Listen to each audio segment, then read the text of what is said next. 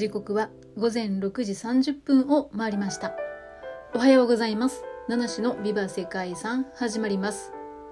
この配信は毎日一つの世界遺産とその世界遺産からイメージする世界遺産言葉を私七種が勝手に紹介しております。はい。今日は11月6日です。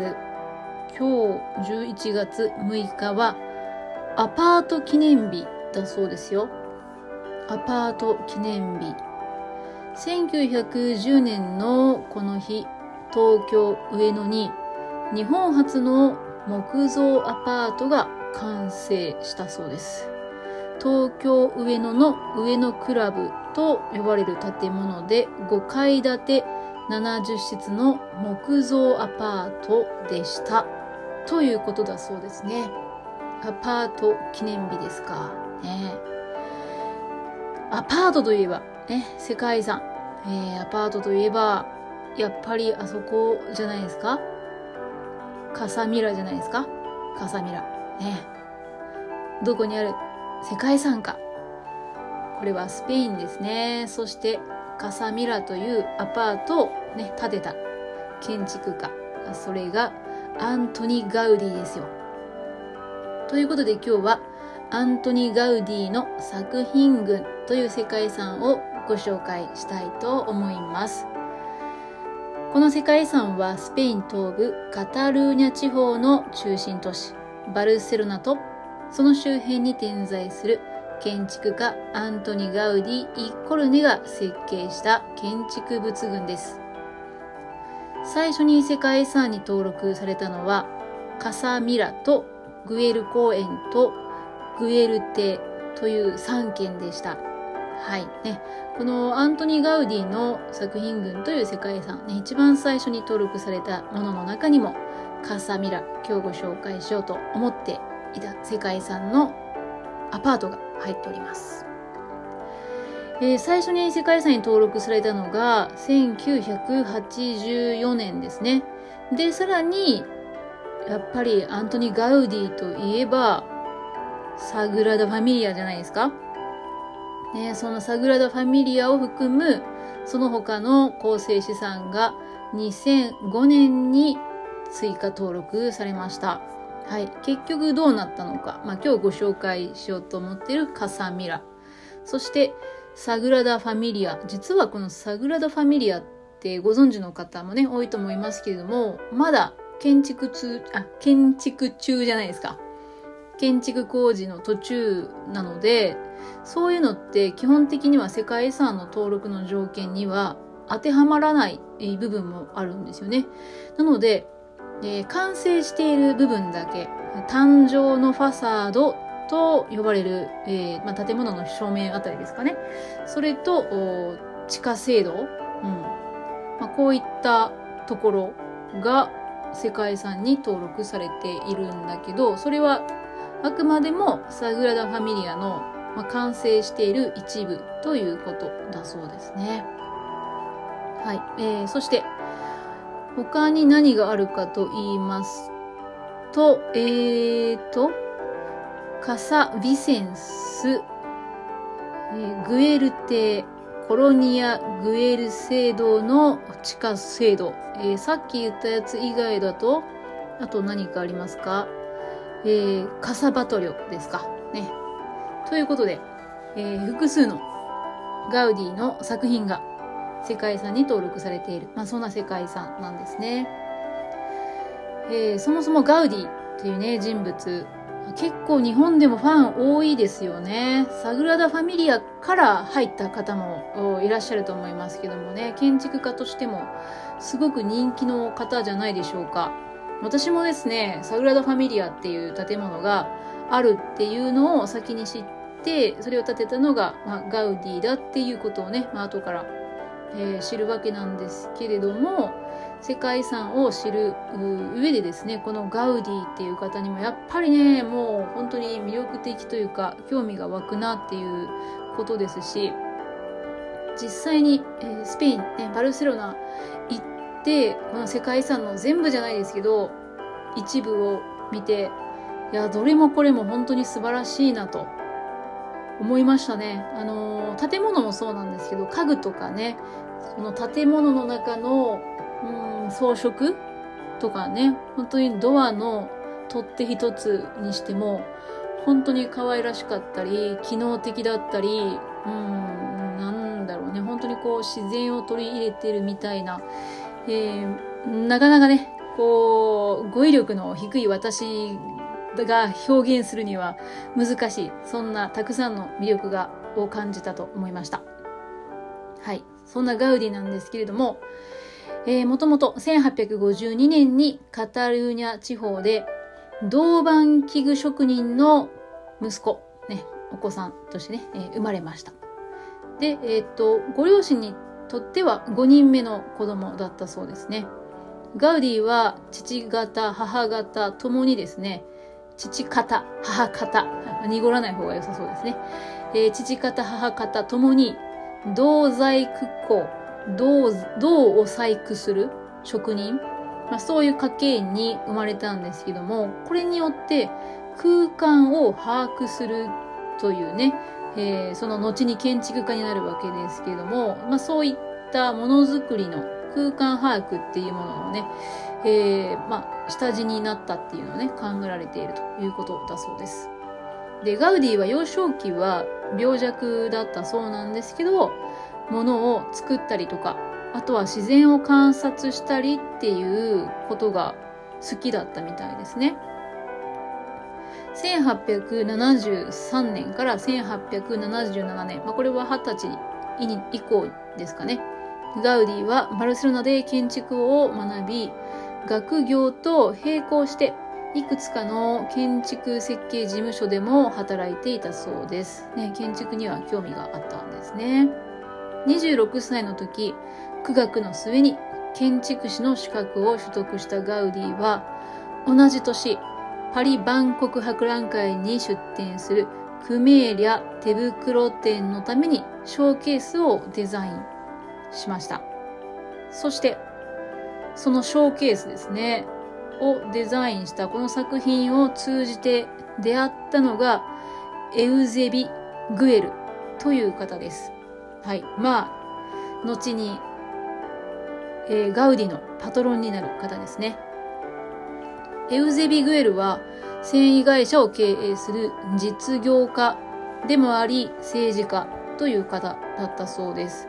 そしてこのグエルさんがガウディの才能を見初めて、ね、そこ、それ以降ですね、ガウディの良き理解者として、パトロン的な存在として、その後40年ですか、ガウディを支援し続けたと言われております。そしてグエルは、世界遺産の中にもありましたね。グエル邸とか、コロニア・グエル教会の地下制度、そしてグエル公園、ね、自分の名前がついた建築ですね。そういったものの設計をガウディに依頼しています。めちゃくちゃ金持ちだったんだろうな。うん。ね。まあでも今となっては本当にグエルさんありがとうって思うような方ですけども。ね。えー、そして1883年に、えー、ガウディはサグラダ・ファミリアの食材制度、サグラダ・ファミリア食材制度の建築主任となるわけですね。で、晩年はこのサグラダ・ファミリアの設計に専念したんですけども、1926年に交通事故でこの世を去っております。残念ですね。まだまだ、まだまだね、建築に、活動にね、携われたんじゃないかなと思うんですけれども、まあ、そんな生涯をね、過ごしたガウディさん。彼の建築作品は当時カタルーニャ地方で起こった芸術運動であるモデルニスモの代表というふうに言われております。モデルニスモというのは1900年前後にフランスで流行していたアール・ヌーボーという新芸術に類似したカタルーニャ独自の新しい芸術様式だったそうです。うん。だからアール・ヌーボーにね、まあ、似たような芸術ということなんですけども、アール・ヌーボーがどんなものかっていうと、まあまあ、あのー、新しい芸術っていうことなんですけども、その特徴として、花や植物などの有機的なモチーフであったり、自由曲線の組み合わせによる装飾性、そしてそれまでの様式にとらわれない鉄やガラスといった当時の新素材が利用されていると。まあそんな新しい芸術様式ですね。うん。そう、鉄とかガラスって形を変えることができるので、本当に自由自在な形っていうのがね、こう生み出されて、いろんな装飾ものを作り出すこともできた。そしてデザインとしては、まあ、曲線とかかな？自由曲線っていうふうに書いてありますけどもね。で、モチーフとなったのが花とか植物といった有機的なものということでね。うん、まさに私が見たガウディの作品って、これがほんとぴったりかなっていうふうにね、思ったりしますね。産業革命を終えたカタルーニャ地方のバルセロナでも、モデルニスモがね、えー、流行しまして、カタルーニャ州独自のアイデンティティを確立しようとする思想的な運動という一面も合わせ持って、えー、まあ、当時発展っていうか、うん、大きくなっていったっていうことのようですね。そしてそんなモデルニスムの代表とされたのがガウディの作品だった。波のようなカーブを描くデザインであったり、破砕タイルによるモザイクの装飾といった特徴的な造形が見られます。それは自然の中に全ての教科書があるといった、ね、ガウディの哲学を表すもので、ガウディは植物や生物の形から着想を得てですね、いろんなデザインを生み出すということが多かったようです。また、ガウディは構造から装飾まで建築全体を有機的なつながりを持つ一つの作品として制作していたそうなんですね。で、その設計においても図面を引くというのではなく、デッサンであったり、模型を作って形作っていくという手法だったんですね。うん。えー、先日でもないか、少し前に東京で、えー、ガウディとサグラダ・ファミリア展っていうね、展示やってましたけども、その時にもたくさんのね、模型が、えー、展示されてましたね。レプリカとかも多分あったと思うんですけども、うん。まあまさにね、こうやってガウディが、えー、いろんなものをね、構想して作っていったんだなっていうのはね、そのわかる、え、展示会だったなというふうに思いますね。さて、まあ、そんなガウディの思想なんですけども、それが最も顕著に現れているというのが、まあ今日ね、ご紹介したいなと、一番、一番紹介したいなと思っていた、カサミラですね。カサミラです。いわゆる集合住宅ですね。これは実業家であったペレ・ミラという方の依頼で、1910年に完成しています。1階部分はミラの邸宅となっている5階建てのアパートですね。カサミラは直線部分を全く持たない建造物になっています。確かにそんな感じでしたね。うん、すべてがこう柔らかい曲線とかね、丸みを、丸みを帯びた、うん、そんな外観であり内装だったと思います。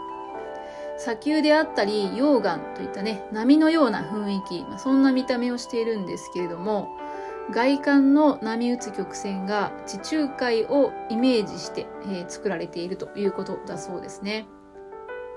鉄という素材を使用しながらも柔らかな造形で内部に入っても天井や壁に波打った曲線が多く使用されています。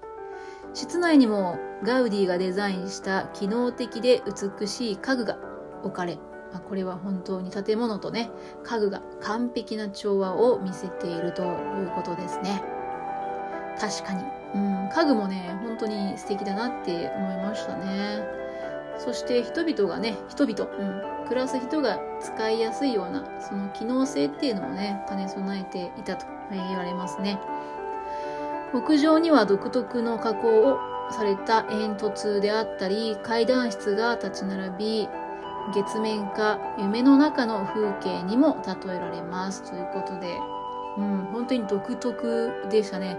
独特なんだけど、なんか独特って言っちゃうとすごい、なんていうかな、個性強強の濃い感じがするんだけど、そうじゃなくて、すごい柔らかさも兼ね備えていたなっていうのが印象ですね。うんえー、本当に火の打ちどころがないなっていうふうに思う。それは、まあ、多分見る私自身がそのガウディっていう建築家に魅力をね感じているっていうそういうね、えー、ところもあると思うんですけれども実はですね建設された当初はこのカサミラ市民の受けあんまり良か良くなかったうんあんまり良くなかったらしいですよバルセロナの人々はカサミラを醜悪な建物っていう風にね、言ったそうですね。うん。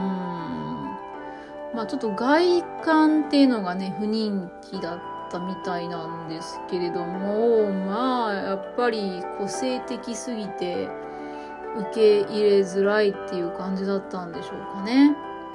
そして切り出したままの石による外観なども相まって、ラ・ペドレラというね、石切り場なんていうね、あんまりまあ、うん、これはニックネームとしてはあんまり良くない、不名誉と言われる、まあそんな石切り場っていうニックネームが付けられたそうです。あまりだから歓迎されなかったんですね。うん。ね。まあそこからどうやってあのカサミラが受け入れられるようになったのかっていうのは、やっぱりあれかな、ガウディがね、有名になって認められていったっていうところでその当時の芸術っていうかこうガウディの思想っていうものを人々がうん、まあ、理解したって言うとちょっと言い過ぎですけどね。それを受け入れていったっていう感じなんでしょうかね。きっと今ではバルセロナではね愛されている建物なのではないかなと思うけど、うん、それはバルセロナに住んでいる人に人に聞いてみないとわからないですけどね。いずれにしても、バルセロナを代表する、えー、歴史的な建造物となっているんじゃないかというか、だと思いますね。カサミラね。えー、カサミラ、アパートとしては、それぞれの家の広さは約300平米。えー、全部で8室あるそうですね。で、うんと、これ、いつ調べたのかな？数年前で4世帯が居住しているっていう風に書いてありました。で、あの、カサミラの話題が出るときによく出るのが、家賃の話ですね。カサミラ、アパートですからね。貸しアパート、貸しアパートっていうか、まあ、あの、貸し借りするあれですからね。うん。家賃っていうのがあるわけなんですけれども、えー、月に1200ユーロですね。1200ユーロというふうに言われております。で、今の価格帯ね、えー、2023年11月、この価格帯であると、約19万円ぐらいかなと思います。まあ、少し前ね、えー、15万円ぐらいっていうふうに言われてたんですけども、うん、どうですか？?300 平米。ねバルセロナの大通り沿いにありますよ。